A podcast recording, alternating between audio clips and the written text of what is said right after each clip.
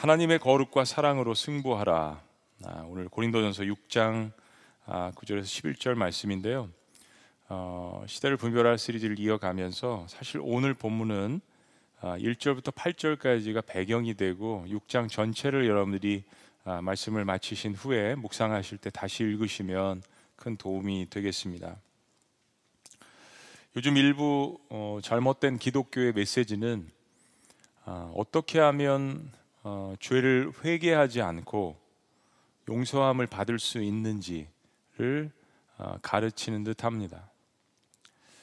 어떤 교단들은 어떻게 하면 예수님이 아니더라도 천국에 갈 수 있는지를 가르치는 것 같습니다. 제가 경험했던 미국의 일부 신학은 어떻게 하면 하나님을 활용해서, 좋게 이야기해서 그렇죠, 하나님을 이용해서 성공하고 돈을 많이 벌 수 있는지, 그런 신학이 있습니다. 번영 신학. 또 지금 교회 밖의 세상은 어느 시대보다도 진리가 왜곡되는 그런 시대에 저희들이 살고 있는 것 같습니다. 도덕성이 무너지는 시대입니다. 종교를 통합하자고 하는 그러한 시대입니다. 이슬람 극단주의가 세력을 떨치고 있는 시대입니다. 기독교 내부에서도 적어도 온 세상을 하나님이 다스리시지만, 그러나 적어도 교회만큼은 우리가 하나님의 다스리심을 온전히 받아야 하는 곳임에도 불구하고 교회에서도 인본주의가 신본주의를 대치해 나가는 그런 모습들을 보곤 합니다. 우리가 이런 시대에 하나님의 말씀을 온전히 분별하고 또 시대를 분별하고 그리고 그것을 적용하고 사실은 우리 자녀들에게 가르쳐야 합니다. 지난주도 그렇고 우리가 시대를 분별할 시리즈를 보고 있지만 많은 부분은 우리의 자녀들에게 또한 가르쳐야 하는 부분입니다. 이 세상에서 우리의 자녀들을 어떻게 가르칠 것인가. 교회의 회복, 민족의 회복은 바로 다음 세대에 달려있기 때문에 그런데요, 시대를 분별하라 시리즈 오늘은 하나님의 거룩과 사랑으로 승부하라 혹은 승부하게 하라 라는 말씀으로 함께 은혜를 나누기를 원합니다. 그러니까 혼탁한 시대에 저희들이 신앙적으로 승리하는 삶을 살기 위해서 하나님에 대해서 가르쳐야 하는데, 하나님이 창조주이심을 우리가 지난주에 보았다면은 우리가 하나님의 속성에 대해서 특별히 첫 번째로 우리가 각인하고 배우고 붙들고 가르쳐야 하는 것은 하나님은 거룩하시고 공의로우신 분이라는 것입니다. 하나님은 거룩하시고 공의로우신 분이라는 것, 이것을 가지고 세상을 맞서라는 것입니다. 지금은 진리를 진리라고 이야기하고 또 진리에 의해서 죄를 죄라고 말하는 사람이 죄인인 시대가 되어버린 듯합니다. 그래서 유독 인간의 죄를 많이 언급하고 있는 우리 기독교가 가장 인기 없는 4대 종교 중에 가장 인기 없는 종교가 아닌가 또 생각을 해봅니다.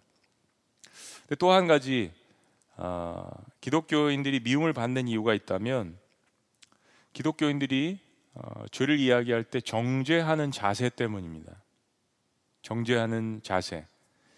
그러니까 죄를 죄라고 말하는 사람들의 자세가 나는 의인이고 나는 하나님 앞에서 대단한 의인인 자세로 말을 한다면 그것 또한 하나님 앞에서 죄가 아니겠습니까?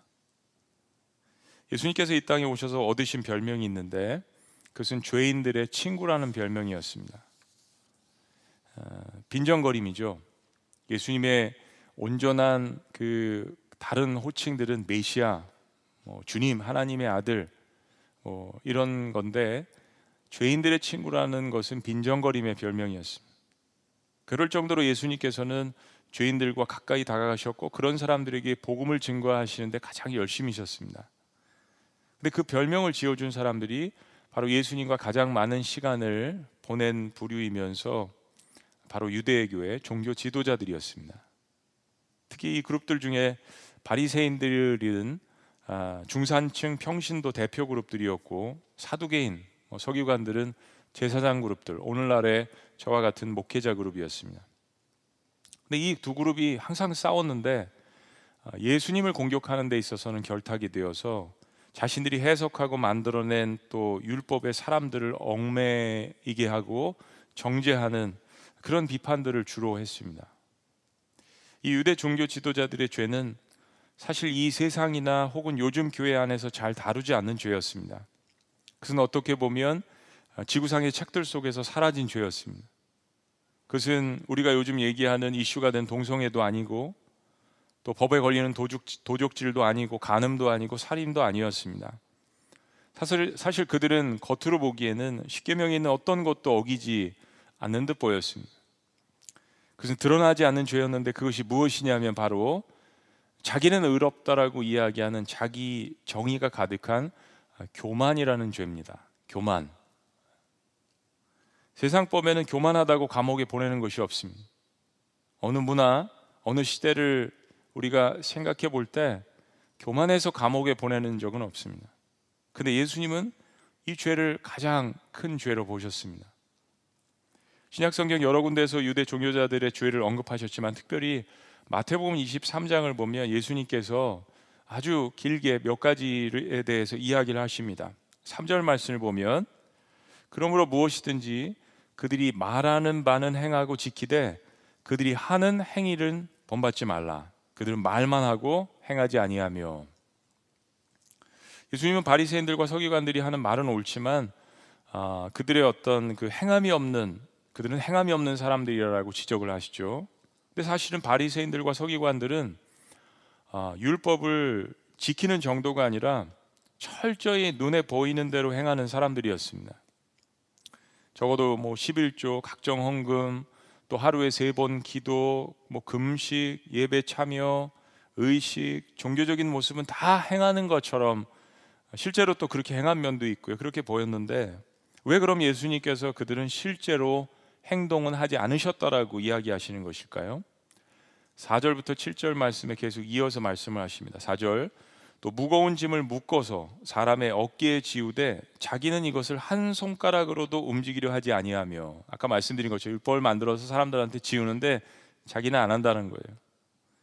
그들의 모든 행위를 사람에게 보이고자 하나니, 행위는 하되 보이고자 하는 겁니다. 곧 그 경문띠, 기도할 때 차는 작은 성구함인데요, 이걸 넓게 하며 옷 수술을 길게 하고 거룩하게 보이려고 하는 거죠. 6절, 잔치의 윗자리와 회당의 높은 자리와 시장에서 문안받는 것과 사람에게 랍비라 칭함을 받는 것을 좋아하느니라. 그러니까 예수님께서 지적하신 이들의 죄는 한마디로 속이는 교만한 죄였습니다. 하나님이 모르신다고 생각을 하는 건가 봐요. 자신들은 율법을 공부하고 암송하고 외치고 익숙하고 사람들에게는 법을 만들어서 강요하지만, 정작 자신들은 겉으로의 행동은 그럴듯하지만 그 속에는 실제로 법을 존중하지 않고 실행하고 있지 않고, 무엇보다 사람들에게 높은 자리에 앉아서 사람들에게 문안받고 칭찬을 받고 자기를 높이고, 율법의 핵심인 하나님을 사랑하고 이웃을 사랑하는 것은 없는, 바로 하나님의 영광을 가로채는 가장 교만한 죄였던 것입니다.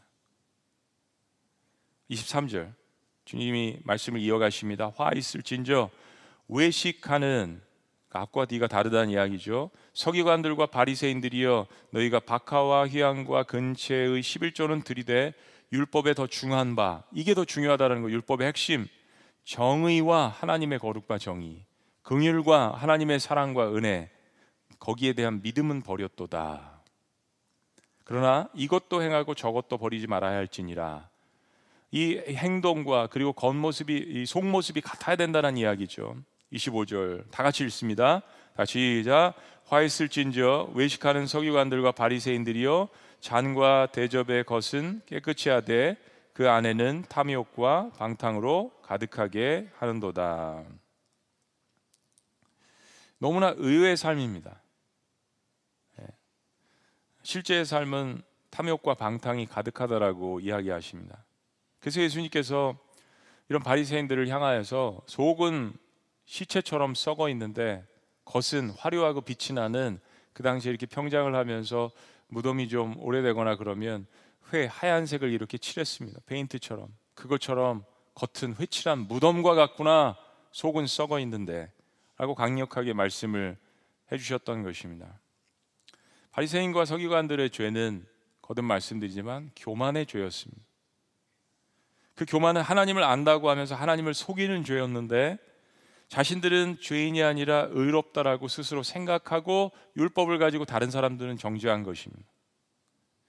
그런 생각을 한 배경에는 바로 하나님께서 거룩하시고 공의의 하나님이신 것을 깨닫지 못하는 무지에서 비롯된 것이죠. 세상을 보면 사회법에 걸려서 감옥에 가고 또 재판을 받고 드러나는 사람도 있겠지만 대부분의 사람들의 죄는 사회적인 법망에 걸리지 않습니다. 네. 특히 성경에서 이야기하는 수많은 죄들은 사회적인 법망에 걸리지 않는 죄들, 오히려 사회보다 훨씬 더 높은 도덕적인 기준을 요구하는 것이 하나님의 말씀입니다. 근데 우리 모두가 이런 것들이 명백히 하나님 앞에서 드러나는 날이 있습니다. 우리가 잘 알고 있는 히브리서 4장 12절과 13절 말씀을 보는데요, 현대인의 성경으로 읽어드릴게요. 12절, 하나님의 말씀은 살아있고 활동력이 있어서 양쪽의 날이선 그 어떤 칼보다도 더 날카롭습니다. 그래서 혼과 영과 관절과 골수를 쪼개고 사람의 마음속에 품은 생각과 뜻을 알아챕니다. 13절이 중요합니다. 하나님 앞에서는 아무것도 숨길 수가 없습니다. 우리가 모든 것을 고백해야 할 그분의 눈앞에는 모든 것이 뭐로 드러난다고요? 벌거숭이로 드러나기에 마련입니다. 그렇습니다.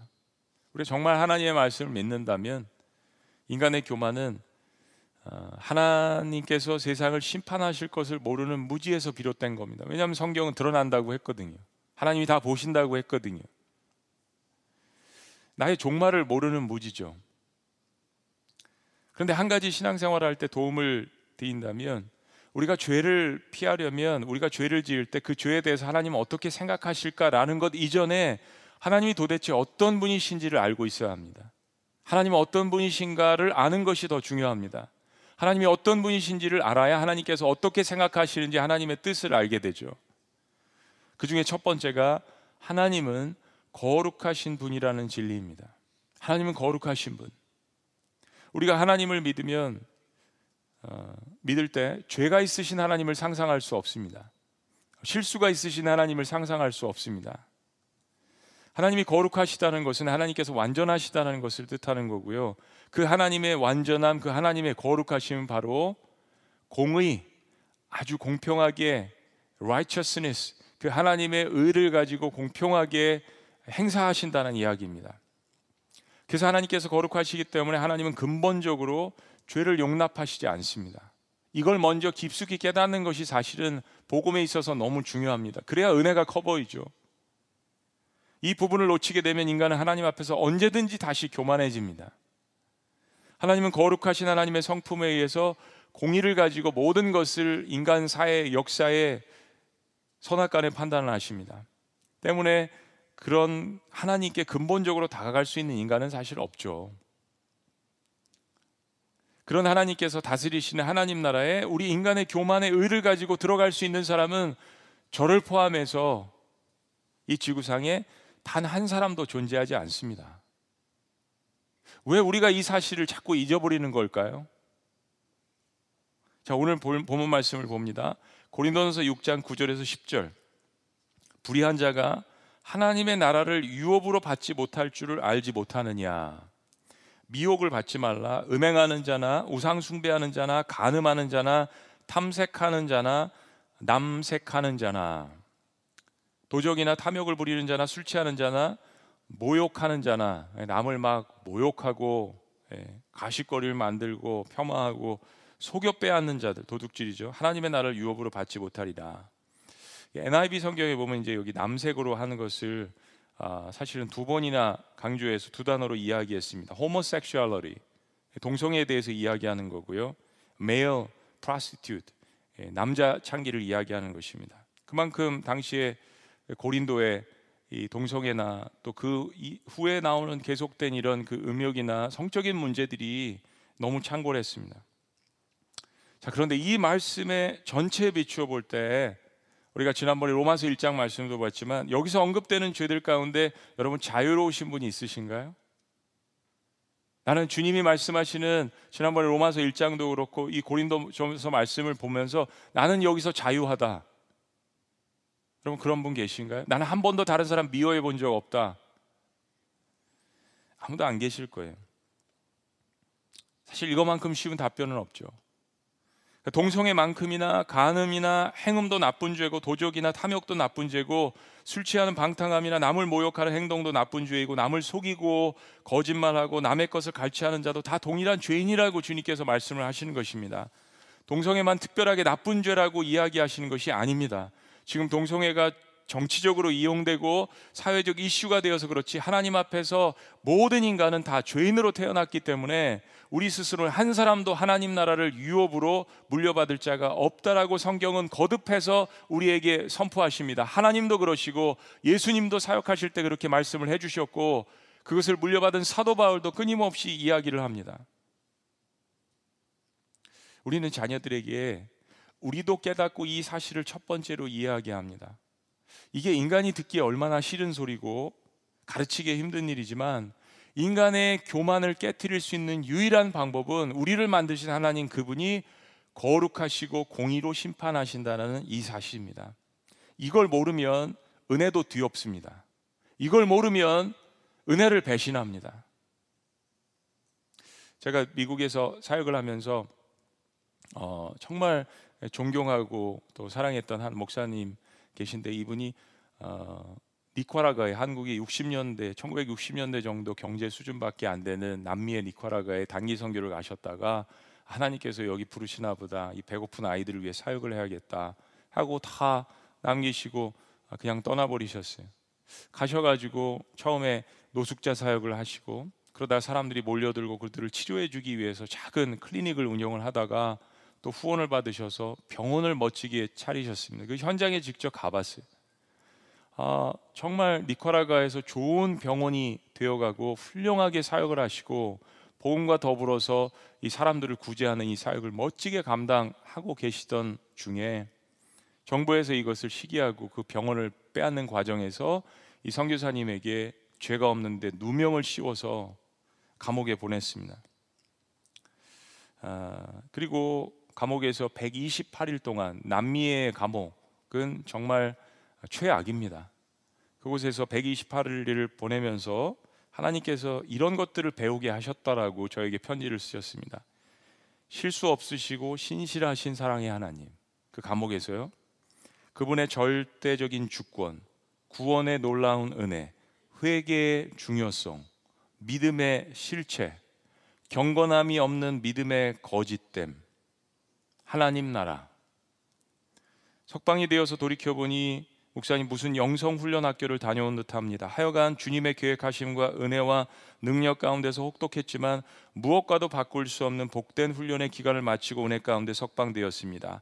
아마도 영성학교 졸업 점수는 좋지 않은 것 같습니다. 아직도 믿음 없는 나 자신의 모습을 발견하곤 합니다.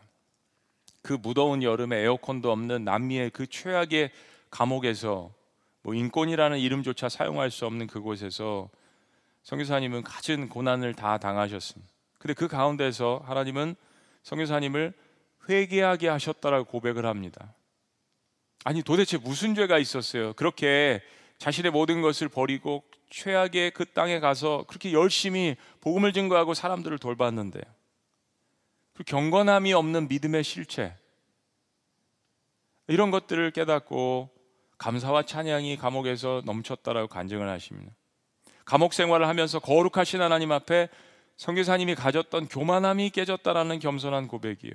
정말 제가 직접 가서 보고 또 초청도 하고 주변에 있는 모든 선교사님들에게도 정말 이런 분 없다라고 칭찬을 듣고, 있는 그 현지인들 참 그런 분이 드문데, 복이 드문 영성의 소유자인데, 그런데 감옥에 들어가 보니까 누명을 쓰고, 그것도 감옥에 들어갔는데 감옥에 들어가 보니까 그렇게 회개할 것이 많다라는 말씀입니다. 여러분, 왜 그렇겠습니까? 거룩하신 하나님을 만난 거예요. 누명을 쓰고 억울하고 모든 것을 빼앗기고, 그런데 명예도 땅에 떨어지고, 그런데 거룩하신 하나님을 감옥에서 만나보니까 회개할 것들이 너무 많다라는 이야기입니다. 우리가 사실 이런 사실을 읽는 순간 어떤 위대해 보였던 사람도 한순간에 교만해지고 영적으로 바보가 됩니다. 그게 사람입니다. 사랑하는 여러분, 우리도 마찬가지지만 자녀들에게 성공 교육을 시키는 것보다 더 중요한 것은 우리가 믿는 하나님께서는 정말 거룩하시고 그리고 그 거룩을 가지고 온전하게 세상을 공의로 심판하신다는 사실을 절실히 가르쳐야 합니다. 그러면 결코 인생이 넘어지지 않을 것입니다. 인생의 실패는 있을 수 있겠지만 신앙의 실패는 없을 것입니다. 자, 이 첫 번째와 함께 반드시 균형을 가지고 저희들이 붙들고 가르쳐야 하는 것이 있습니다. 그것은 바로 하나님의 사랑과 은혜로 승부하게 하는 것입니다. 하나님의 사랑과 은혜로 승부하게 하라. 세상의 뉴스를 보면 두 가지 극단이 있습니다. 사실 코로나가 온 이후부터 가장 높은 시청률을 차지하는 것이 뉴스라고 합니다.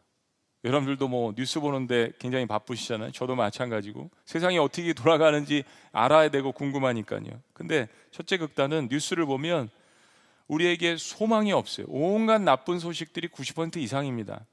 날씨 예보 뭐 요 정도만 빼고는 다 온갖 기근이 있고 전쟁이 있고 주식이 떨어지고 부동산이 어떻게 되고 신종 바이러스가 어떻게 되고 온갖 살인사건과 해괴한 소식들, 특별히 매스컴에 온갖 해괴한 소식들로 장식을 해야 조회수가 올라가고 사람들이 많이 보기 때문에 시청률이 올라가기 때문에 보여주는 것이 뭡니까? 인간 사회의 현실이 그렇다는 겁니다. 근데 거기에 어떤 해결책도 제시하지 않고 다음 프로로 넘어갑니다. 그리고 다음 프로에서는 또 다른 극단이 뭔지 아세요? 리얼리티 쇼를 하던지, 근데 그 리얼리티 쇼도 다 꾸며 있는 세팅에서 다 대본을 가지고 하는 거 아니에요? 가상세계에 들어간다든지 우리의 삶의 현실과는 동떨어진 이야기들을 한다든지 대리만족을 채우는 오락 프로가 주를 이룹니다. 여러분, 세상의 극단을 보여주는 거예요. 인생은 원래 그런 것이야. 그러니까 살아있는 동안 최대한 즐기고 먹고 살자라는 쾌락주의가 대두될 수밖에 없는 것입니다. 근데 기독교는 쉽게 말하면, 종교라고 이야기하고 싶지 않지만 비교하자면 이런 종교입니다. 여러분 삶에 문제가 있습니다. 네, 죄가 있습니다. 그래서 죽음과 사망이 우리를 기다리고 있습니다. 그것이 인생의 실체입니다. 그러나 이 모든 것을 근본적으로 해결하는 완벽한 완전한 소망이 우리에게 있습니다 라고 외치는 것이 기독교 공동체입니다. 고린도전서 6장 9절을 그런 의미에서 다시 보십니다. 불의한 자가 하나님의 나라를 유업으로 받지 못할 줄을 알지 못하느냐, 미혹을 받지 말라. 세상의 실체, 죄의 실체 쭉 열거하십니다. 이 부분은 하나님의 거룩하심에 대한 부분, 그리고 거기에 도달할 수 없는 우리 인간의 실체, 세상 매스컴에서 보여주는 그 난리와 전쟁과 기근과 살인과 그 모습들을 고스란히 성경에서도 보여주는 것입니다. 근데 성경은 결코 거기서 클로즈하지 않습니다. 끝나지 않습니다. 그것이 성경에서 이야기하고자 하는 결론이 아니라는 것을 성경은 늘 이야기합니다. 오늘도 이야기합니다. 11절 말씀입니다. 너희 중에 이와 같은 자들이 있더니, 너희 중에 이와 같은 자들이 있더니 주 예수 그리스도의 이름과 우리 하나님의 성령 안에서 씻음과 거룩함과 의롭다 하심을 받았느니라.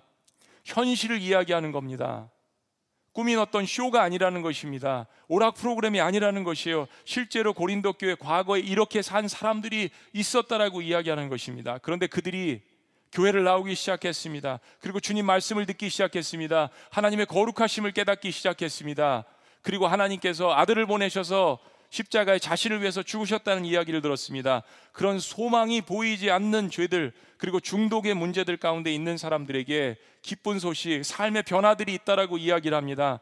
죄가 씻음을 받았다. You were washed. 거룩하게 되었다. You were sanctified. 의롭게 되었다. You were justified. 우리도 같은 죄를 범하면서 우리 입으로 담기에는 좀 뭐하다라고 생각하는 그러한 죄 가운데 있었던 사람들이 고린도 교회에 있었는데, 성경은 분명히 그들의 죄가 씻음을 받았고 의롭고 거룩함을 받았다. 의와 거룩은 하나님에게만 사용되는 단어인데, 이런 죄악을 갖고 있었던 죄인들에게 하나님께서 예수 그리스도의 보혈을 통하여서 그들이 의롭다, 거룩하다, 죄가 씻음을 받았다라고 선포했다라고 이야기합니다. 이것이 어떻게 가능합니까? 우리가 대강절에 외치는 예수 그리스도, 하나님의 아들로서만 가능하다라고 이야기합니다.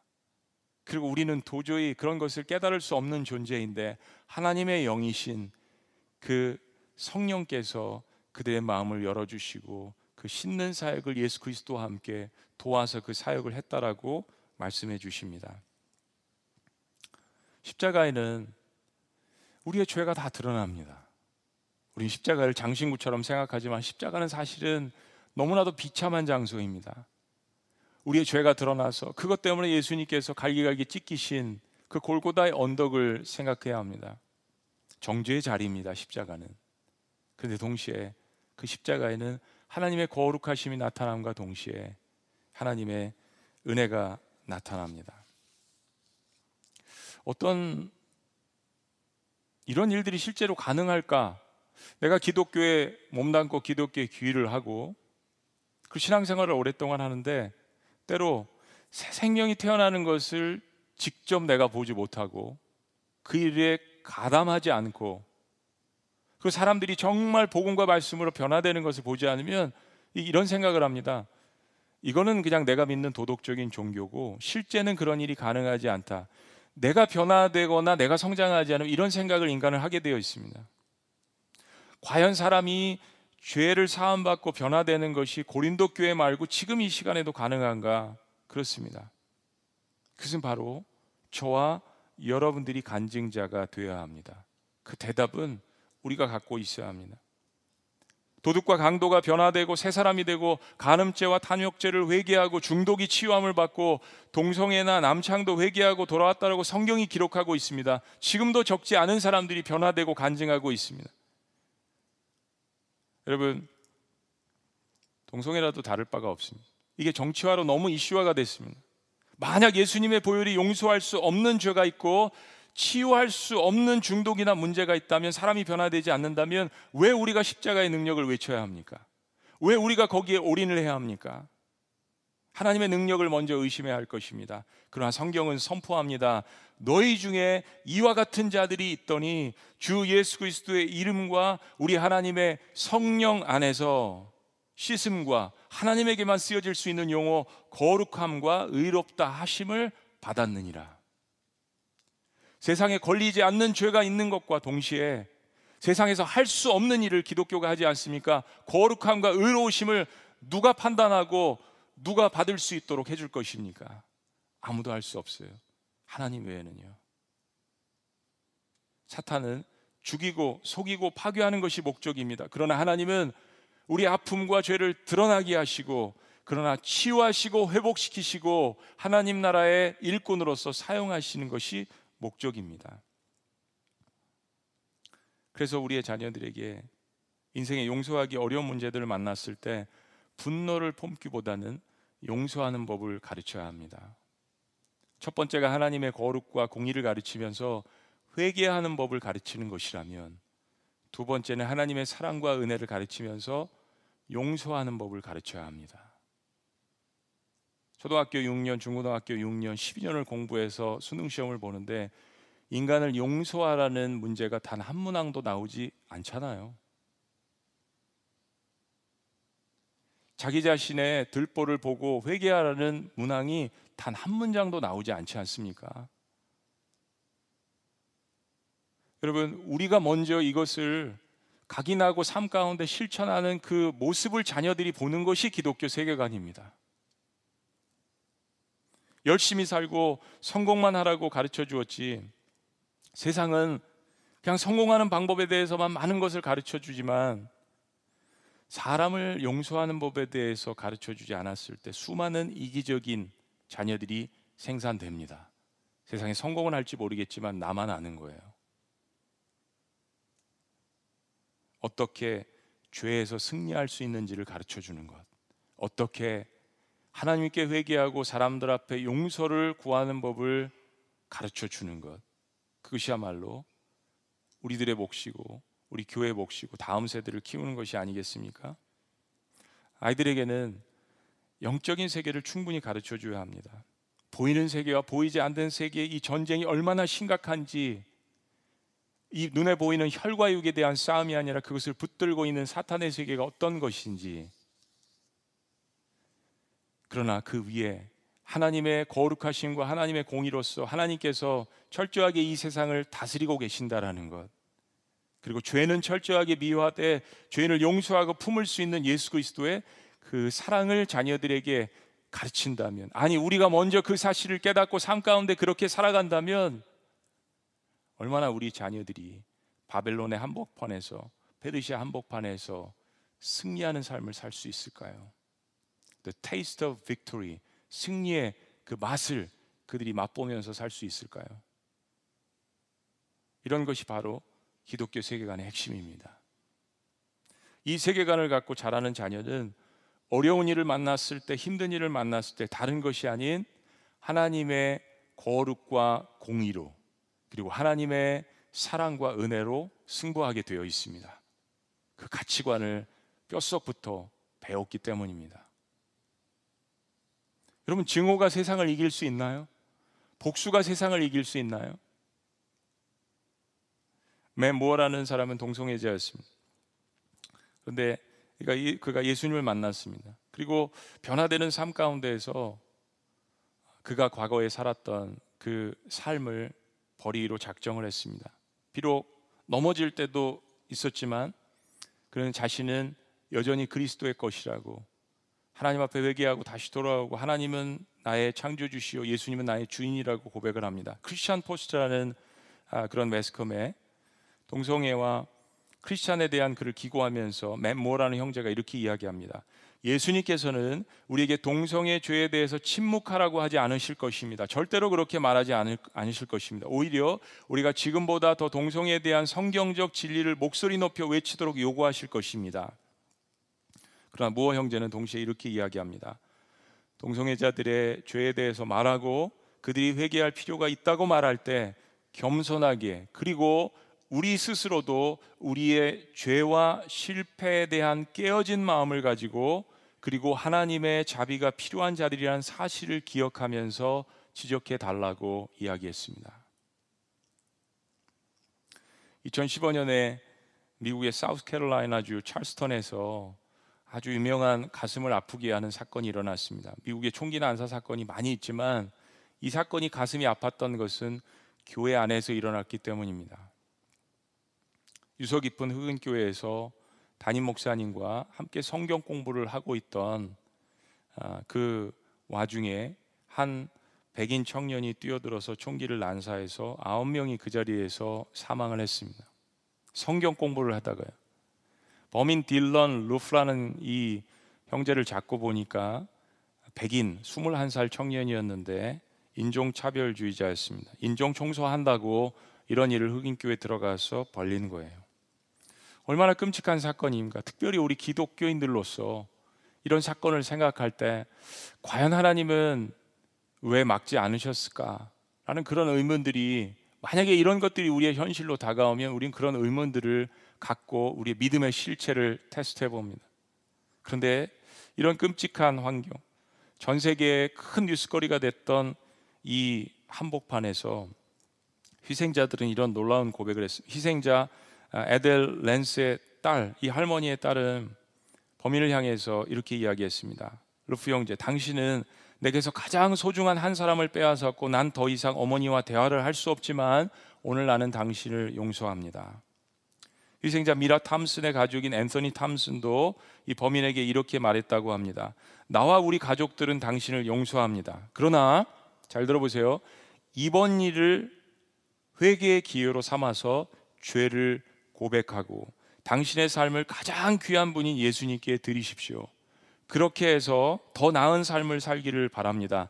당신의 과거가 어떠했던 그가 당신을 변화시키실 것입니다. 죄는 죄라고 담대하게 이야기하고 당신은 죄인이니까 회개하라고 이야기하지만, 나의 어머니를 죽인, 나의 가족을 죽인, 나의 아버지를 죽인 당신을 예수 그리스도 이름으로 용서합니다.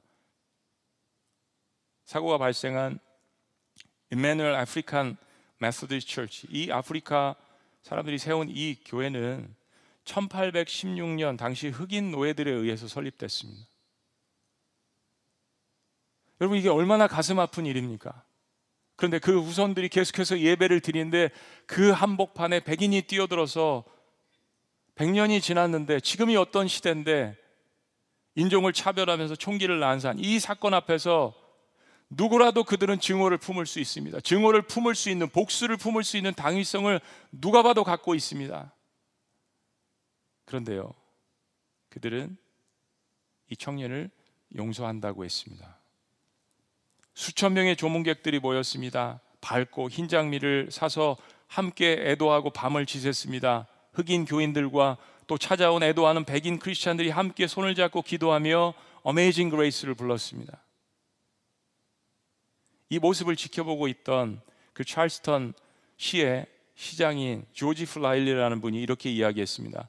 증오로 가득 찬 사람이 잘못된 생각을 품고 이 교회 공동체에 왔으나 이 공동체는 분리되지 않고 오히려 더 단단히 결속하고 사랑하고 있음을 봅니다. 이 모든 것이 전 세계에 방영이 되었습니다. 사탄은 늘 우리를 가르고 당짓게 만들고 찢어지게 만들고 증오심을 품게 하고 복수심을 품게 하고 그것을 통하여서 우리의 삶을 웨이스팅, 우리의 삶을 포기하게 만들고 잃어버리게 만들고, 그러나 하나님은 하나님의 거룩하심과 공의로 죄를 보여주심과 동시에 그것을 어떻게 이 세상에 맞서 승리할 수 있는지 예수 그리스도의 사랑으로 십자가에서 보여주셨습니다. 그리고 그렇게 무장한 이러한 사탄의 세력에 대해서도 승리할 수 있음을, 지금 이 시대에도 분명히 승리할 수 있음을 주님께서 보여주셨습니다. 참 사탄은 교묘합니다. 그래서 우리를 정죄하고 때로는 너희 모두가 다 죄인이니까 조용히 하라고 이야기할 때도 있습니다. 근데 그리스도인은 하나님 앞에서 우리도 죄인임을 철저히 깨닫고 늘 회개하고, 그리고 하나님의 거룩과 공의가 무엇인지를 또한 이야기해야 합니다. 쉽게 말하면 이겁니다. 나는 죄인입니다. 지금도 여전히 나는 죄인입니다. 그러나 예수님의 보혈이 나의 죄를 가려주십니다. 그래서 내가 다시 살 수 있습니다. 그래서 나는 죄는 죄라고 담대하게 이야기하고 싶습니다. 라는 자기 자신의 죄를 드러내면서도 하나님의 공의와 거룩을 이야기할 수 있는, 그들을 성경은 그리스도인이라고 이야기합니다. 여러분, 마지막 때에 그리스도인과 교회는 세상의 미움을 받게 되어 있습니다. 예수님이 말씀하셨습니다. 너희가 나에게 속한 거로 세상이 너희를 미워하리라. 그런데요, 저와 여러분들이 스스로 의롭다라고 외치면서 세상을 정죄하는 방자함 때문에 미움을 받는 것이 아니라, 죄인이지만 예수님의 보혈로 덧입혀 주신 거룩의 옷을 입고 거룩해지려고 은혜 가운데에서 발버둥 치는 그 모습 때문에 미움을 받아야 하지 않겠습니까? 기도하시겠습니다.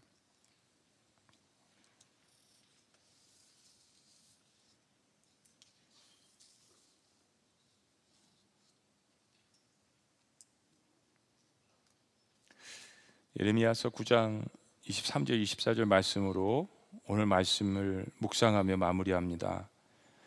여호와께서 이와 같이 말씀하시되, 지혜로운 자는 그의 지혜를 자랑하지 말라. 용사는 그의 용맹을 자랑하지 말라. 부자는 그의 부함을 자랑하지 말라. 자랑하는 자는 이것으로 자랑할지니 곧 명철하여 나를 아는 것과 나 여호와는 사랑과 정의와 공의를 땅에 행하는 자인 줄 깨닫는 것이라. 나는 이를 기뻐하노라. 여호와의 말씀이니라. 그렇습니다, 여러분. 구약이든 신약이든 어느 말씀을 펴보든 하나님 동일하십니다. 우리가 세상에 어떤 것으로 맞설 수 있겠습니까? 오직 하나님께서 보여주신 하나님의 거룩과 공의로 세상을 맞서야 합니다. 바로 우리 스스로 먼저 회개하는 법을 배우고 본을 보이고 가르치는 것입니다.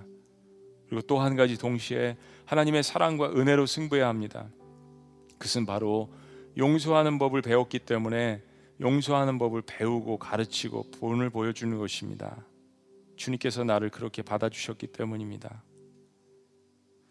존귀하신 하나님, 시대가 참 암울하고 어느 곳에서도 소망을 이야기해 주지 않지만, 그러나 이 대강절에 우리의 기쁨이 되려고, 우리에게 소망이 되려고 오신 예수 그리스도를 우리가 외칠 수 있는 특권을 우리에게 주신 것 너무나도 감사합니다.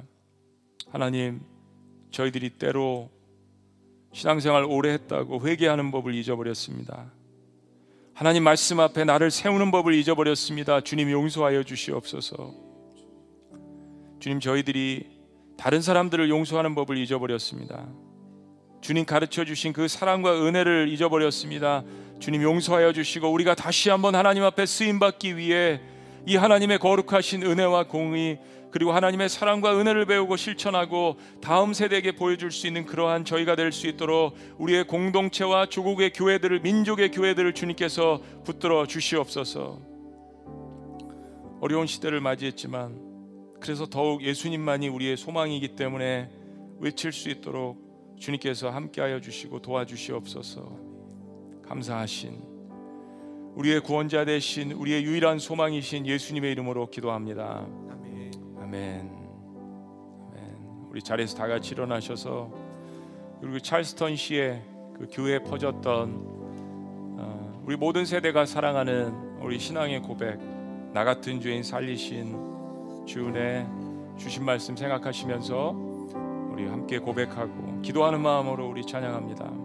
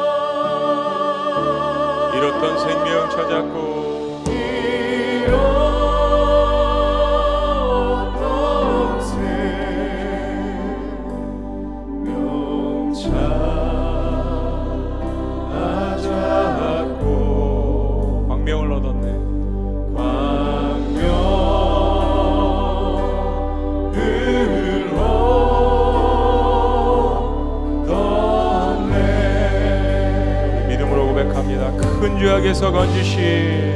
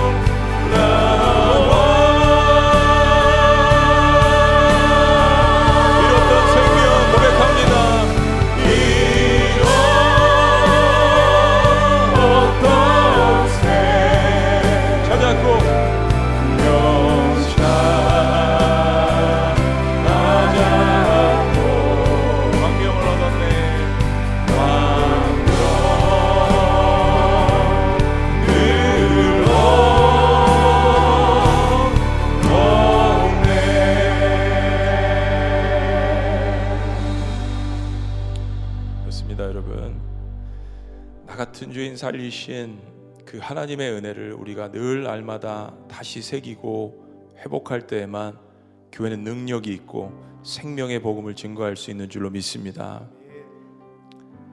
우린 예수님을 십자가에 못 박았잖아요. 그런데 그런 죄를 범한 나를 용서하셨는데 내가 어떤 마음을 가지고 살아야겠습니까? 세상은 그걸 보기를 원합니다. 우리가 회복해야 할 것, 하나님의 그 거룩하심과 공의, 그리고 그 앞에 내가 서 있음을 겸허하게 고백하는 것. 그래서 내가 먼저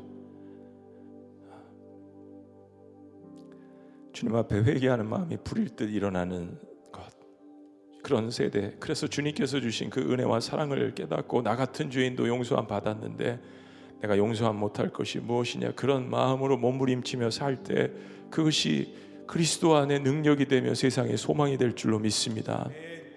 주님, 이 시대의 사람들이 너무 갈라져 있고 너무 증오하고 너무 분노하고 너무 정죄하고, 그것이 때로 교회 안에서도 있는 모습을 바라보며 가슴 아파하시는 주님께서 고린도 교회를 통해서 주신 이 말씀을 붙들고, 너희가 회복되지 않았느냐, 너희도 의롭다함을 받지 않았느냐, 너희가 씻음을 받지 않았느냐, 너희에게도 거룩하다라는 존귀한 칭호를 주지 않았느냐. 하나님, 이 말씀을 통하여서 우리 모두가 회복되는, 그리고 새로운 한 해를 향해서 나아가는, 새로운 비전과 인생을 향해서 나아가는 저희 지구촌 교회 공동체가 될 수 있도록 축복하여 주시옵소서. 이제는 우리 주 예수 그리스도의 은혜와 하나님 아버지의 극진하신 사랑과 성령님의 감화교통 역사하심이 거대한 산처럼 보이는 이 세상을 향하여서 하나님의 거룩하심과 공의와 그리고 하나님의 사랑과 은혜로 나아가기를 원하는, 그리고 그것을 가르치기를 다짐하는 모든 세대 위에 지금부터 영원토록 함께 하시기를 간절히 축복하옵나이다. 아멘.